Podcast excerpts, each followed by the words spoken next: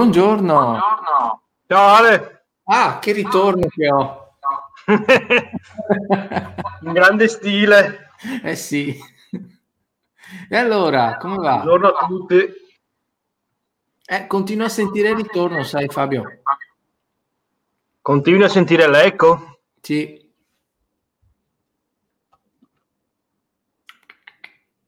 Vabbè, tanto cominciamo. Vuoi che mi metta le... No, no, adesso no, adesso no, adesso meglio. Ok. Perfetto. Ho sbagliato a cliccare, però così siamo andati in diretta perfetti. Ciao a tutti quelli che ci stanno guardando. Vabbè, sono le 15.00, quindi... Guarda, meglio di così è anche arrivata Mincia qua. Eh, siamo tutti pronti. Ciao a tutti. e allora, come va? Bene, bene. Bene. No tutto bene, tutto bene, a parte il solito freddo che c'è qui dentro. ok, ok, dai. Ascoltami, oggi parliamo di una cosa interessante, giusto? Non che le altre volte non fosse interessante, però oggi, insomma. Eh, guarda, ho pensato che forse dovresti cambiare il nome nei libri preferiti di Fabio, perché mi sono reso conto che sto presentando tutto sommato i libri che, che, ho più amato insomma negli anni di studi eccetera. Quindi eh, è un po' sta diventando sempre più personale la, eh, questo aperitivo con i tarocchi. Anche in eh, questo vabbè, caso dai, sta... è un test per vedere se il pubblico incrocia i tuoi gusti. Ah beh, sì, anche eh, tra l'altro. sostanzialmente. Beh qui come nella puntata precedente, insomma, abbiamo, avremo a che fare con un classico, quindi uh-huh. penso che c'è qual- la gatta che si lamenta, ovviamente. Ovvio. Ovvio. e quindi penso che alle persone che si interessano di certe materie interesserà eh, sicuramente. Eh, infatti, noi abbiamo parlato Uh, nella puntata precedente, ad esempio, del, dell'antro delle ninfe di Porfirio e della, del, dell'archetipo della, della, caverna cosmica. Mm-hmm. Quindi tutta una serie eh, di corrispondenze con, eh, con, la tradizione primordiale, così come, come viene chiamata. Uh, in questo caso, uh, nel caso del libro che vi presento oggi, andiamo alle radici di questa tradizione, andiamo a scoprirne eh, che, quelle che potrebbero essere le origini eh, vere e proprie, la sua, la sua fonte. Ah, eh, ed è una fonte polare, perché andremo ad indagare qual è eh, l'origine della cultura indoeuropea sostanzialmente, quindi mm. Eh, la nostra origine oltre eh, a quella di, di molte, molte, altre popolazioni eh, asiatiche e, ed europee. Aspetta Fabio, ma dov'è che possono trovare questo libro? Perché io ti, Posso... metto, io ti, metto, il banner sotto. Allora, lo potete ma, trovare lì sotto, eh, alla libreria esoterica in sigillo. Ah, ecco. Oh, oh, che come okay. vedete ha un sito, un numero di telefono e anche eh, okay. una una mail, una pagina Facebook e una mm-hmm. strada uh, che è qui davanti, che si chiama Via Beato Pellegrino numero 102 e troverete mm-hmm. questo personaggio che vi consiglierà questo e magari altre cose interessanti. Tra l'altro abbiamo uh, in questi giorni abbiamo uh, ripristinato il nostro catalogo con un sacco di novità e quindi eh, vi invito a seguire le, le nostre, i nostri social per essere informati insomma su queste novità. Ok, bene. Mentre io ricordo che eh, mi occupo di aiutare le persone che o già fanno cartomanzia o tarologia, vogliono sviluppare il loro business, oppure vogliono, eh, partendo da zero, andare a capire come, come, iniziare, insomma, dal punto di vista della gestione dei social, del marketing, eh, ovviamente anche rispetto alla lettura, però di solito il 99% si occupa di capire come leggere le carte, ma diventare trologo cartomante, quindi leggere le carte a 360 gradi significa poi gestire una vera e propria attività. Ecco, quindi c'è un percorso gratuito. Certo. Mm, mm, mm. Allora, dai, dimmi, dimmi pure parte la, la, la, parte commerciale. L'abbiamo, la parte, l'abbiamo esaurita la parte commerciale. Esaurita la parte, parte commerciale. Nella parte tradizionale, con questo testo, la dimora artica nei Veda di Bal Gangadhar Tilak due parole sull'autore. Noi quando pensiamo all'India, all'indipendenza dell'India e al, a, al colonialismo britannico che eh, ha segnato ovviamente la sua storia, pensiamo, eh, pensiamo, a Gandhi, pensiamo a patrioti del genere, ma i, per gli indiani, subito dopo Gandhi, come eh, combattente ed attivista per l'indipendenza, c'è questo signore, questo Tilak, meno conosciuto, ma molto più eh, estremo nelle sue convinzioni. Noi sappiamo che Gandhi propugnò ovviamente eh, un'idea di lotta non violenta, eccetera, i cui principi eh, ancora adesso sono, sono, sentiti in varie eh, sezioni del, dell'attivismo.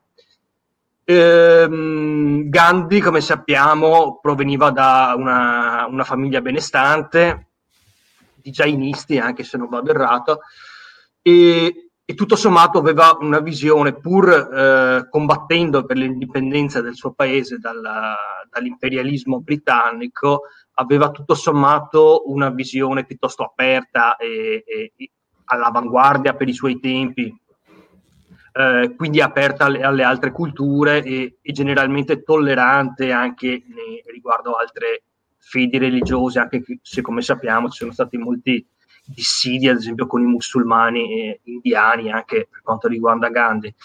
Tilak era invece un tradizionalista, una persona che si faceva alla, al cuore vedico, al cuore eh, più eh, brahmanico, se vogliamo, del, del, dell'induismo. Una persona che venerava eh, i Maharaja, una persona che vedeva eh, l'India, ehm, l'India vedica, il suo splendore vedico, con i suoi Maharaja, con i suoi, eh, con i suoi regni, con le sue caste ehm, sacerdotali, guerriere, eh, artigiane, via dicendo, eh, come il modello ideale a cui si sarebbe dovuta ispirare eh, il, la lotta per l'indipendenza indiana.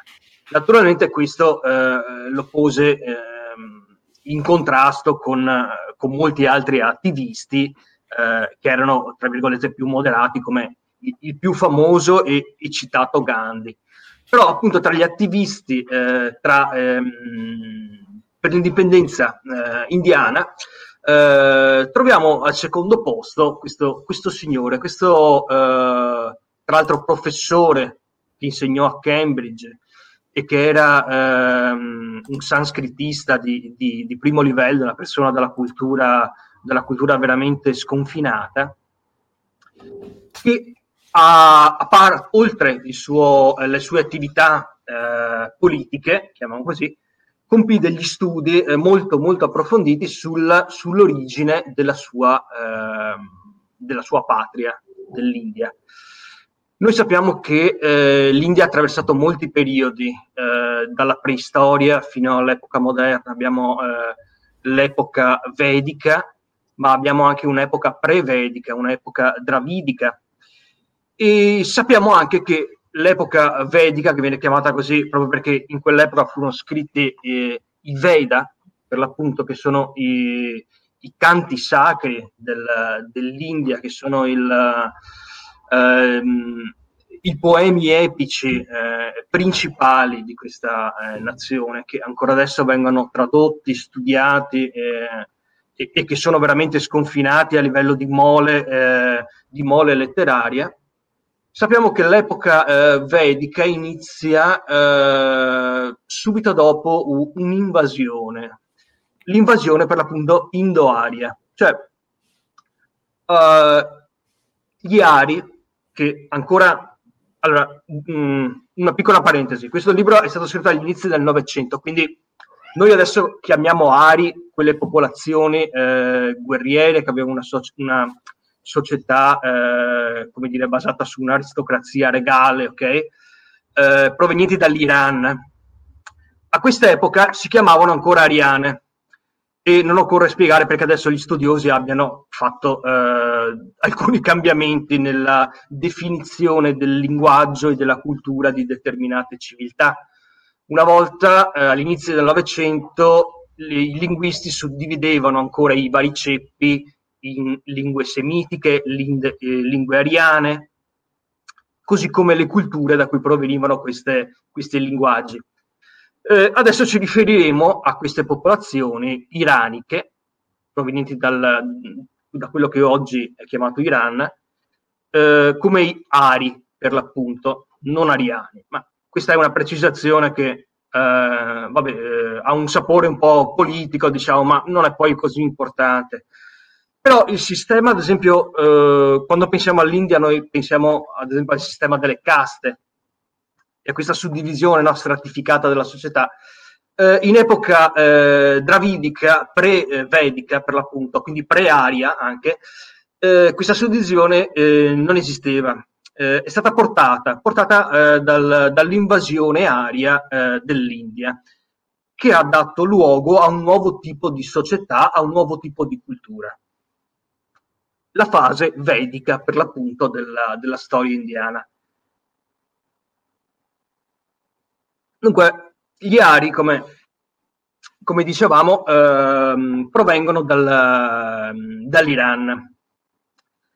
Ma eh, studiando attentamente i, Veda, in lingua originale naturalmente, nonché la Vesta, il poema sacro del, dello zoroastrismo e di, eh, e delle altre religioni, eh, diciamo, iraniane, Tilak sc- scopre ehm, alcuni, eh, alcune informazioni che gli permettono di eh, dedurre che in realtà ehm, gli Ari si rifugiarono da, in, in Iran provenendo dal polo, da regioni polari. In seguito alle, alle cosiddette glaciazioni. In sostanza, cosa accade nella preistoria? Che queste popolazioni, che poi vengono chiamate Indo-Arie per l'appunto, erano localizzate eh, in una regione molto vicina al circolo polare artico e che in seguito alle, alle glaciazioni dovettero spostarsi eh, in regioni più temperate, appunto il, diciamo, il Medio Oriente, eh, comunque non proprio il Medio Oriente, comunque eh, l'area per l'appunto iranica, ehm, eh, in seguito alle, alle, glaciazioni e da lì in seguito risalirono per eh, invadere l'India. Gli studiosi sono ancora, eh, non hanno ancora compreso se questa invasione fu una semplice migrazione o se fu veramente una, un'invasione in senso bellico. Questo non è ancora stato eh, non, è sta- non, è ancora stato compreso. Ma perché eh, ci interessa? Perché eh, l'origine dei Veda e della cultura eh, indiana, tramite questa informazione, viene riconosciuta come essere quella polare, cioè il, la via polare, il mito polare che poi si ritrova in moltissimi settori del, dell'esoterismo successivo. Eh, analizzando, ehm, analizzando, determinati studi astronomici che erano già all'avanguardia ehm, ai primi del Novecento, quando fu scritto questo libro, che comprendono tutti i primi capitoli, molto interessanti ma molto molto complessi, e mh, facendo dei parallelismi con determinati passi del Rig Veda, per l'appunto il Veda è il, il canto più antico del, della tradizione eh, indiana, eh, si scoprono dei riferimenti a, eh, a, al polo, all'origine polare delle, delle popolazioni indiane e che poi di conseguenza eh, si espansero in Asia e in, in, in, Europa, dando origine a quella che chiamiamo adesso la cultura indoeuropea e che si sviluppò poi e si ehm, eh, prese piede nel nord Europa, naturalmente dando vita a, a, a tutta quella tradizione eh, scandinava, all'Edda, al, ai miti nordici, alle, al folklore scandinavo che adesso è così eh, studiato e così eh, riconosciuto. Ma eh, pensiamo che cosa possa voler dire per un uomo trovarsi al Polo Nord, cioè al centro, in quello che tradizionalmente viene considerato il centro stesso della manifestazione, in questo caso scopria- scopriamo anche culturale, eh, di tutto l'emisfero boreale, se vogliamo. Okay? Cosa significa? Significa che un giorno dura sei mesi, sei mesi di buio, e, un, e un giorno dura sei mesi di, solo, soltanto, di sola luce.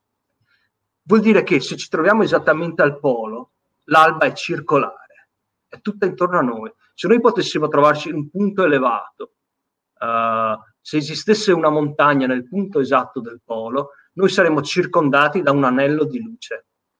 Un anello di luce che durerebbe una giornata intera. Cioè, 24 ore di luce, ma non posizionata sopra di noi, come noi siamo abituati, ad esempio, poniamo che ci trovassimo all'equatore, allora avremo il sole allo zenit. No, qui avremo il sole, la luce solare circolare, un cerchio di fuoco intorno a noi, posti uh, nel, nel, punto esatto del, del, polo nord.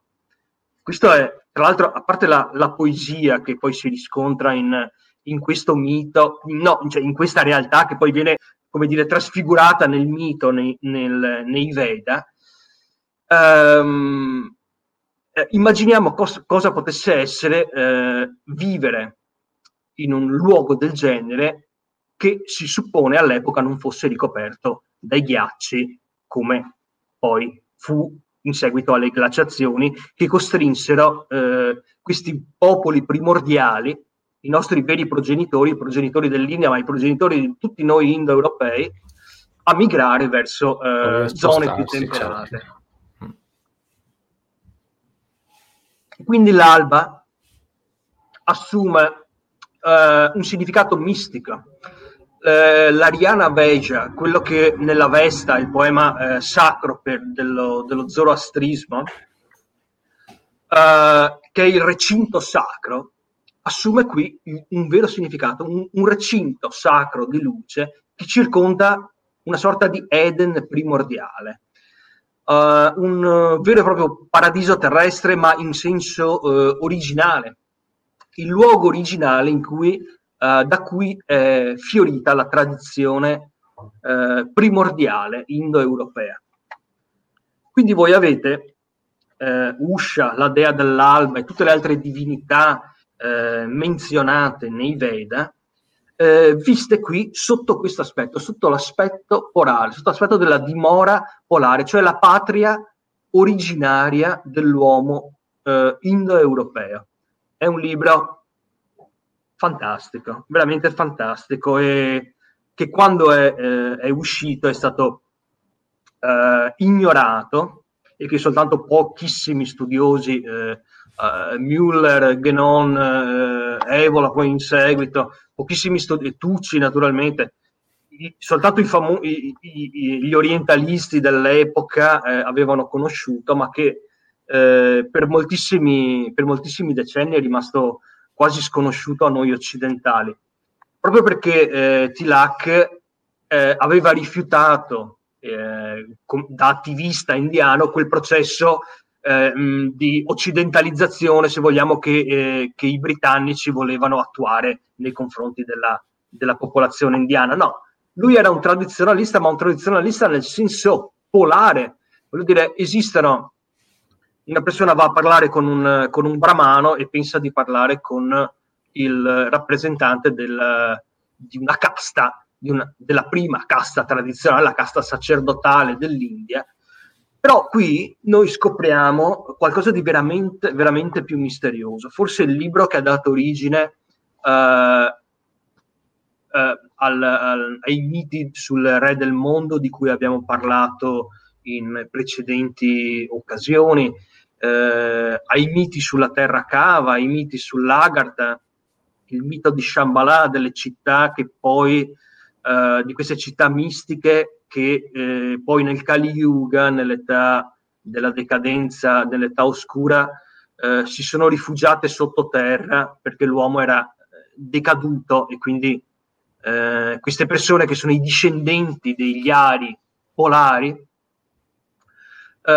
adesso dimorano sotto la terra eh, attendendo una nuova, eh, una nuova alba per l'appunto, una nuova alba polare.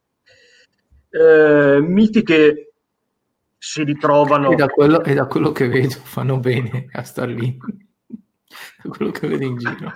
Guarda, eh, allora il, il, senso è che attendono una giusta configurazione celeste, ok?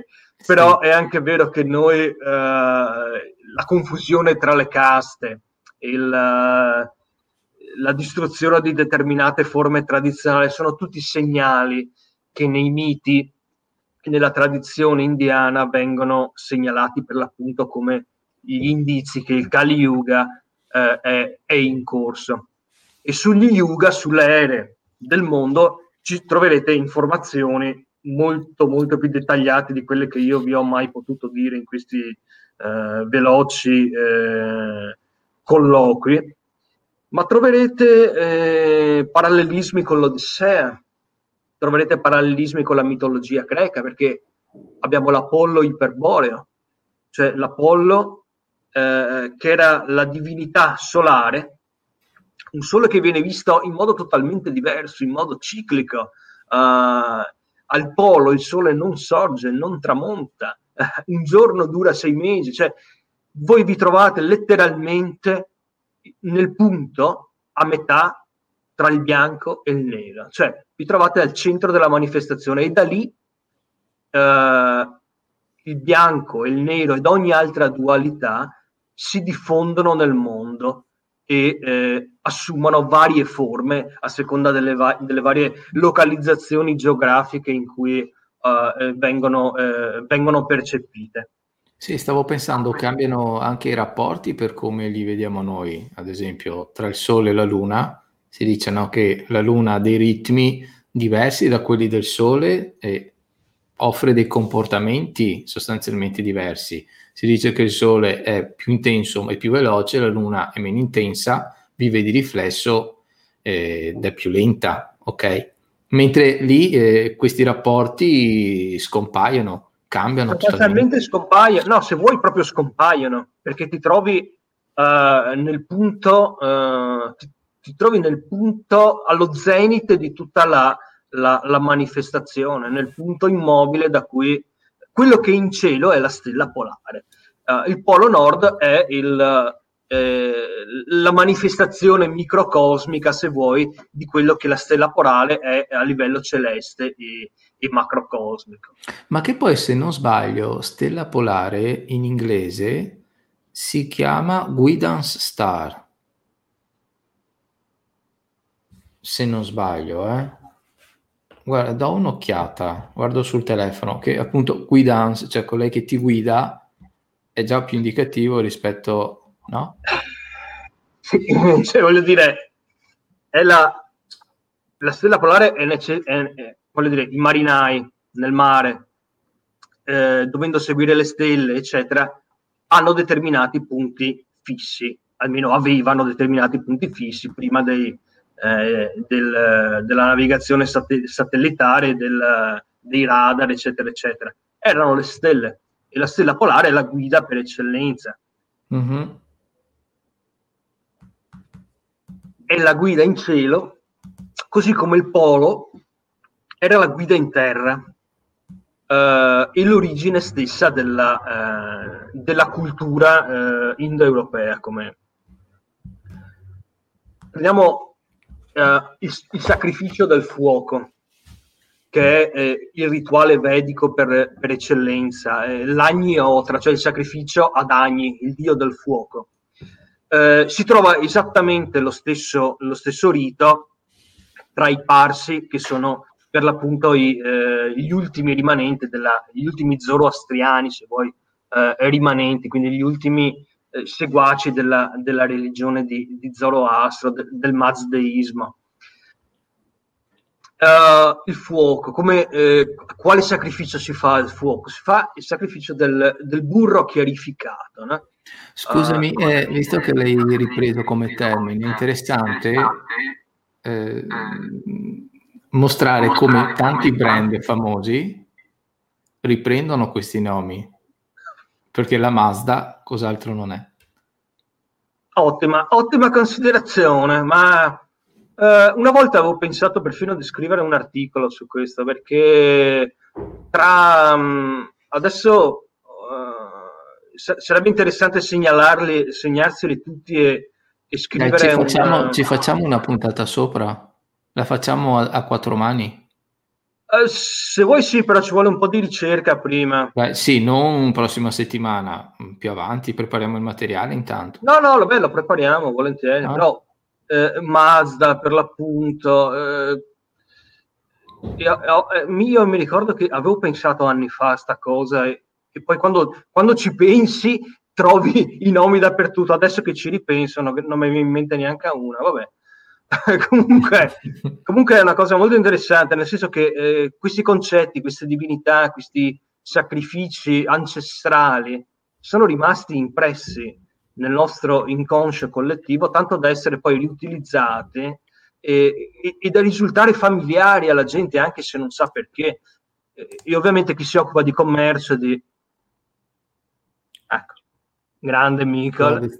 In senso figurato, guida, luce guida. Sì, prima mentre parlavi, grazie Michael, ho guardato la traduzione, mi dà North Star, cioè stella del nord però anche in determinate situazioni ho visto che è tradotta come Guidon Star.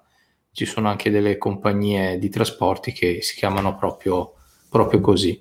Quindi ovviamente poi l'interpretazione è molteplice, però insomma quello lì è il senso. No, ma il concetto di, di guida è, per l'appunto proprio quello di cui stiamo parlando, cioè eh, se questo punto che rappresenta il principio eh, rappresenta la patria ancestrale, eh, non, eh, si può comprendere bene come anche a, a livello linguistico sia rimasto come, eh, come immagine di, di, guida per il viandante eh, in tutti i sensi, figurati o, o, o geografici. Dicevo il sacrificio del fuoco. Eh, la vacca, noi sappiamo la vacca è, è sacra in India, ma, ma perché è sacra? Noi abbiamo parlato del sacrificio del fuoco e di come si versi del burro chiarificato per fare il sacrificio ad agni. I brahmana lo fanno tutt'oggi. Eh, noi abbiamo parlato, del, ricordate quando abbiamo parlato del mulino di Amleto, e cioè eh, quando si fa la zangola eh, che si utilizza per fare il latte, è un, uh, un uh, simbolo stesso del polo. E qui vacca, latte, zangola, polo, cerchio dell'alba intorno al polo e il latte inteso come il latte dell'alba. Tutti questi simboli ci riconducono sostanzialmente alla stessa origine. La vacca sacra è sacra perché, eh, sia perché le sue corna riprendono quest'alba, quest'alba che sembra eterna intorno a un centro immobile, sia perché il latte che produce eh, va a, a, ad essere offerto in sacrificio a quel fuoco che da quel punto per l'appunto proviene. Eh, quindi noi abbiamo tutta una serie di, eh, ovviamente... E potremmo fare riferimento anche all'albedo. Poi, ovviamente, tutte queste, tutte queste simbologie le ritroviamo nell'alchimia, le ritroviamo nella tarologia, le ritroviamo sostanzialmente, se andiamo a ricercarle, le troviamo, come dici tu, nei marchi commerciali, ehm, eh, con, un di, eh, con, un minimo di ricerca possiamo ritrovarlo in qualsiasi eh, branca della, de, del sapere eh, ehm, indoeuropeo, ok? E anche probabilmente a livello a livello mondiale questi, questi, archetipi sono rimasti come eh, substrato stesso di ogni conoscenza successiva. Quindi quando Ma abbiamo parlato della... che eh, non, so, non saprei più dove andarlo a ricercare, però mi ricordo che avevo trovato che eh, Sacla o Sacla rappresentava un demone senza eh, l'anima, senza il nocciolo. Se uno pensa a Sacla e, e a cosa gli manca, fantastico da quante eh, cose eh, si potrebbero trovare con un po' di... Semplicemente guardando un programma di Masterchef. Sì, sì, o facendo una passeggiata per negozi. Tipo, Vero, cioè. è tutto davanti agli occhi. Andiamo in un supermercato, compriamo le cose che ci servono, ma se ci fermiamo 30 secondi in più e se abbiamo letto, eh, se conosciamo la tradizione così come eh, come è stata studiata da chi la, la interpretava in maniera, in maniera, pura, non filtrata, ci accorgiamo che è tutta intorno a noi e, e, che, e che, le persone che lavorano eh, nel mondo eh, la utilizzano ancora consciamente o inconsciamente, questo poi è da ovviamente è da valutare e, e come certo. tante volte come certo. tante volte abbiamo detto, è da valutare anche quali sono poi i fini e gli scopi di chi utilizza questi simboli. Beh, anche perché essendo energie archetipiche a volte vengono, cioè escono perché ti attraversano e quindi non, non sono nemmeno consce, no? I, I, comportamenti stessi a volte sono, tra virgolette, automatici, ma perché comunque fanno già parte della struttura dell'imprinting, se vogliamo. E, scusami, apro una parentesi, mi aggancio al concetto che stiamo elaborando adesso che quando mh, spiego un po' eh, sia a livello di marketing ma anche a livello di studio dei simboli e dei tarocchi, dico sempre di, e, e lo faccio magari anche con, con l'aperitivo con i tarocchi e con la Tamara quando parliamo proprio dei tarocchi in sé, no? di guardare i diversi aspetti della realtà, non solo riferiti alla carta, ma che ci sono degli agganci, ad esempio dentro i film, nei libri, in, in varie situazioni, e, e, quello delle marche che stiamo facendo adesso è la stessa identica cosa, vuol dire fare delle associazioni che apparentemente non c'entrano nulla, ma che in realtà nella struttura stessa sono, sono molto, molto affini, si collegano sì, uno con l'altra. In Arcani nella notte, quando hai parlato del, um, della simbologia eh, l'ho sentito l'altra sera e già non mi ricordo più eh, di quel no, di un film Tenet. Disney. No, prima ancora di quel film Disney, no? Eh, beh, avevi aperto tu con eh, parlando di un, uh, un, determinato, ma devo averlo visto su, eh, sentito su Spotify mentre lavoravo. Vabbè, mm, comunque, comunque ricordiamo che noi abbiamo anche un podcast che va su Spotify su eh, iTunes, lì, su Google Podcast e si chiama Arcani nella notte ogni lunedì. Poi chi vuole può ascoltarlo quando, quando desidera, insomma, come qualsiasi esatto. altro podcast. Rimane lì e io spesso quando lavoro, a volte invece di ascoltare musica, mi, mi ascolto e, le nostre chiacchierate.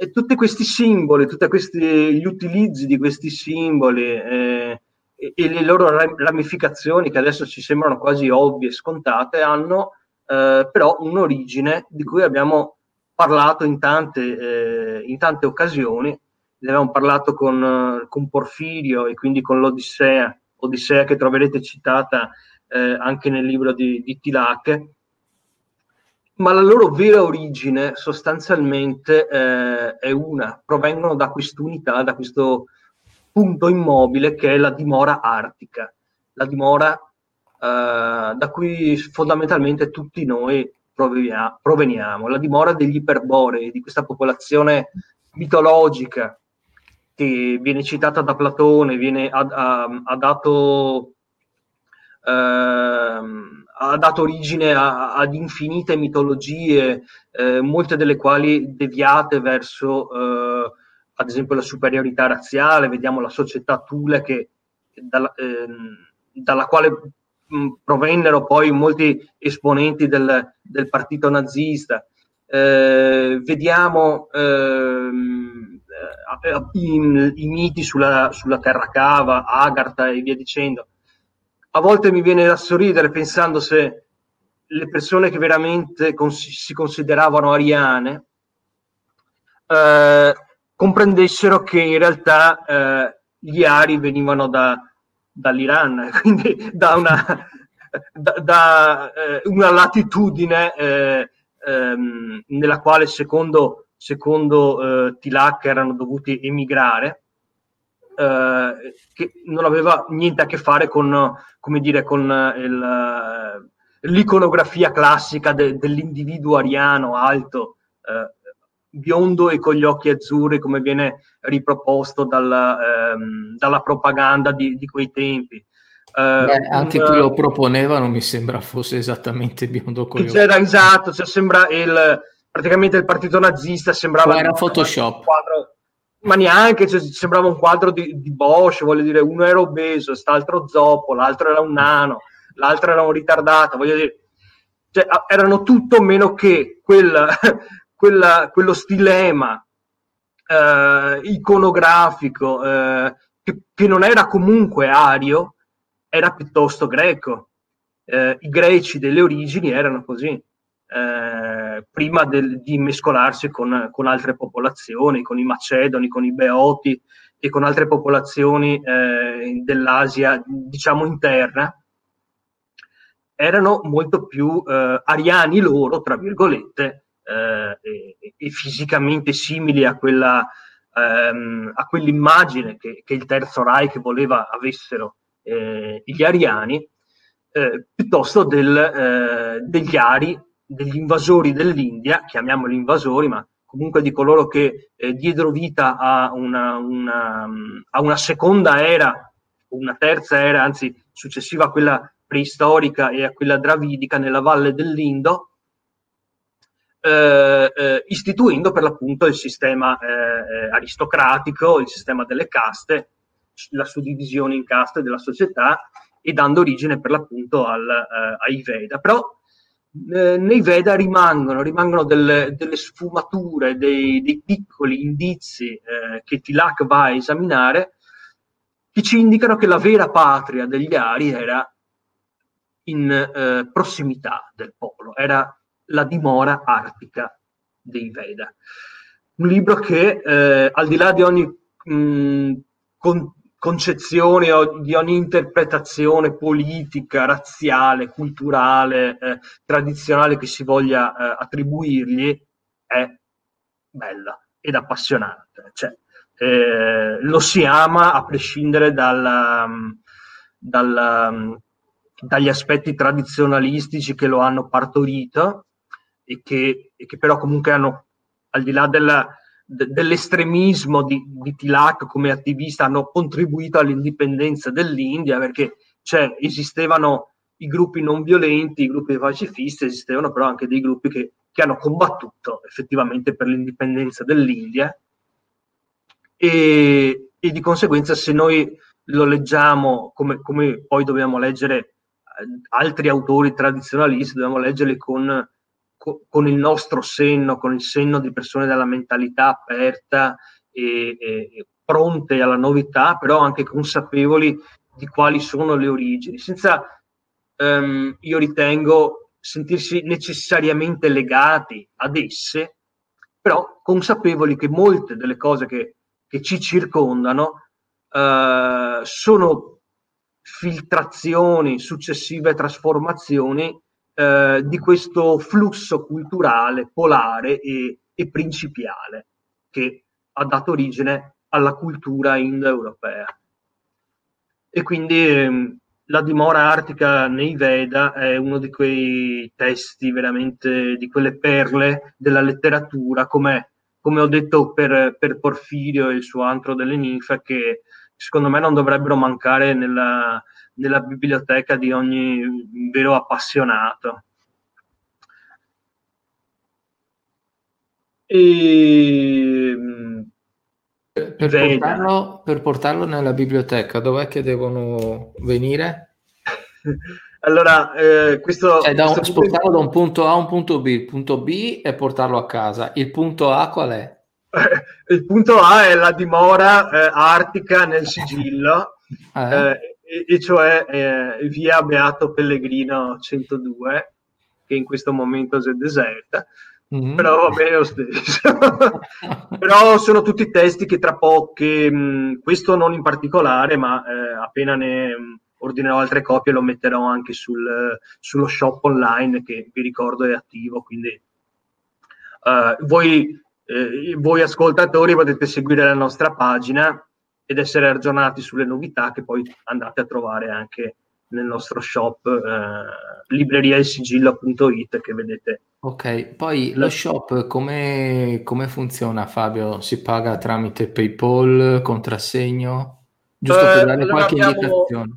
Abbiamo le, le tre metodologie, eh, PayPal, bonifico e, e PostePay quindi avete una, varia, una vasta gamma di, eh, di possibilità a seconda del, di come siete abituate. Mm-hmm.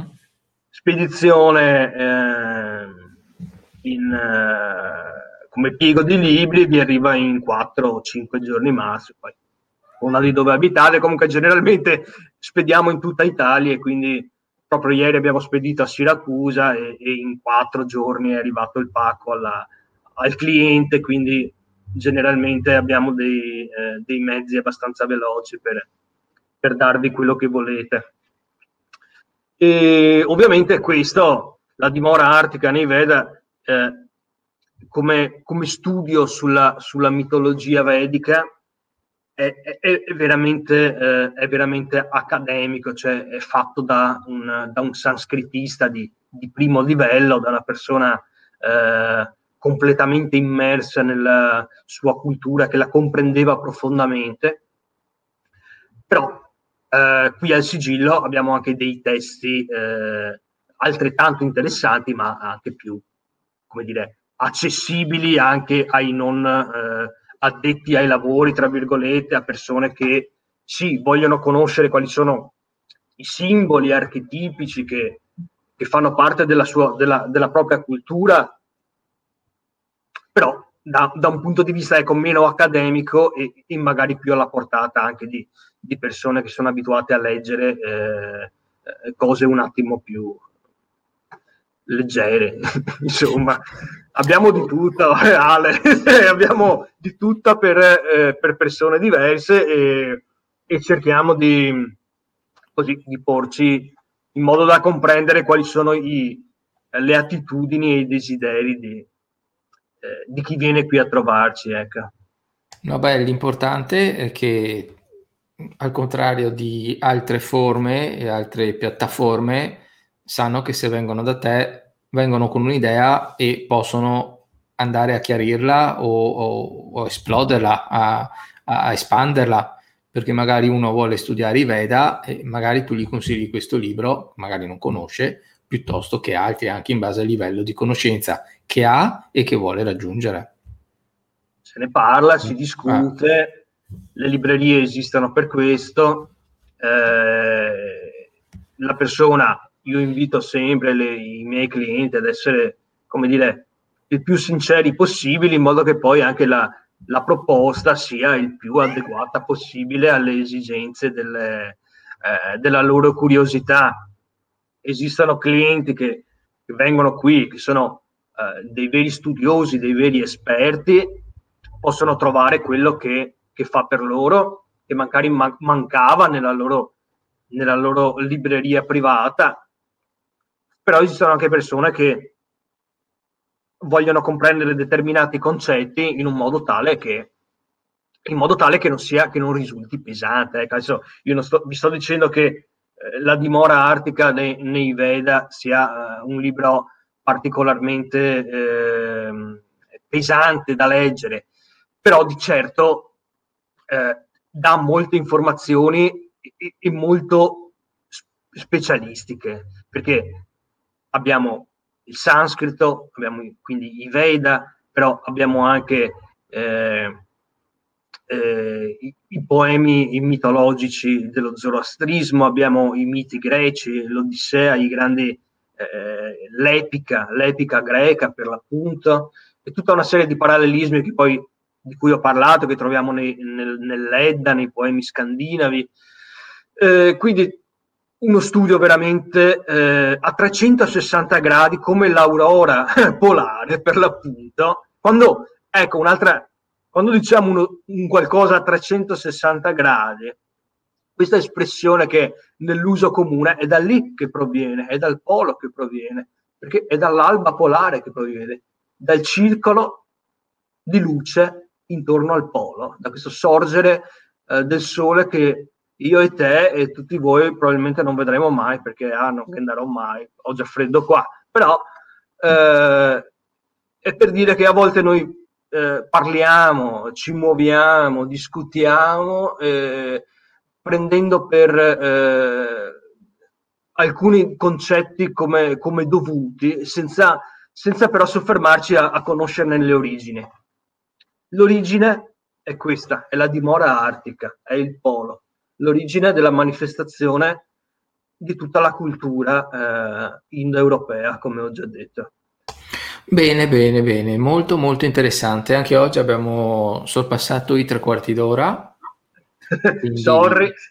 No, no, ma va, va benissimo. Se una, persona, se una persona interessata lo ascolta o un po' alla volta o anche tutto, è anche un modo, no? Invece di ascoltare musica, uno può ascoltare eh, determinate informazioni che possono tornargli, tornargli utili. Quindi ricordiamo che la libreria Il Sigillo si trova a Padova, il sito è libreriaisigillo.it, poi qui sotto c'è anche numero di telefono. telefono. Perfetto. Per quanto mi riguarda, invece, parliamo di 360 gradi, è un 360 gradi per chi vuole capire bene, anche se parte da zero, come sviluppare la propria attività di tarologo cartomante, e non parlo solo di leggere i tarocchi, ma proprio trovare i clienti che vengono a chiederti di leggere le, le carte sostanzialmente. Quindi basta che vada su coachditarocchi.it e lì trova un percorso gratuito inserendo nome e mail e si fa un'idea di come lavoro e di che risultati può ottenere la persona. Bene, detto questo, Fabio, io ti ringrazio. Noi Grazie ci sentiamo, ci eh, vediamo con con le persone che interessano i nostri argomenti lunedì sera su Arcani nella notte alle 21.30 in formato podcast e poi giovedì prossimo per quanto riguarda Aperitivo con i Tarocchi alias i libri preferiti da Fabio. Dai, allora uh, abbiate pazienza per altri due, due, aperitivi abbiate pazienza vi, vi, vi parlerò lib- dei libri che amo poi Beh, eh, riprenderò quelli che ti fanno che... No, no, no. per con libri che piacciono anche agli altri, dai. Ah, okay, abbiate pazienza. Beh, vabbè, eh, piacciono anche agli altri, non è una cosa che esclude quelli che piacciono anche a te, no? Spero di no. Mm-hmm. Va bene, Spero allora no. un, saluto, a tutti, grazie Fabio, ciao, ciao grazie a te, alla prossima, ciao ciao ciao ciao.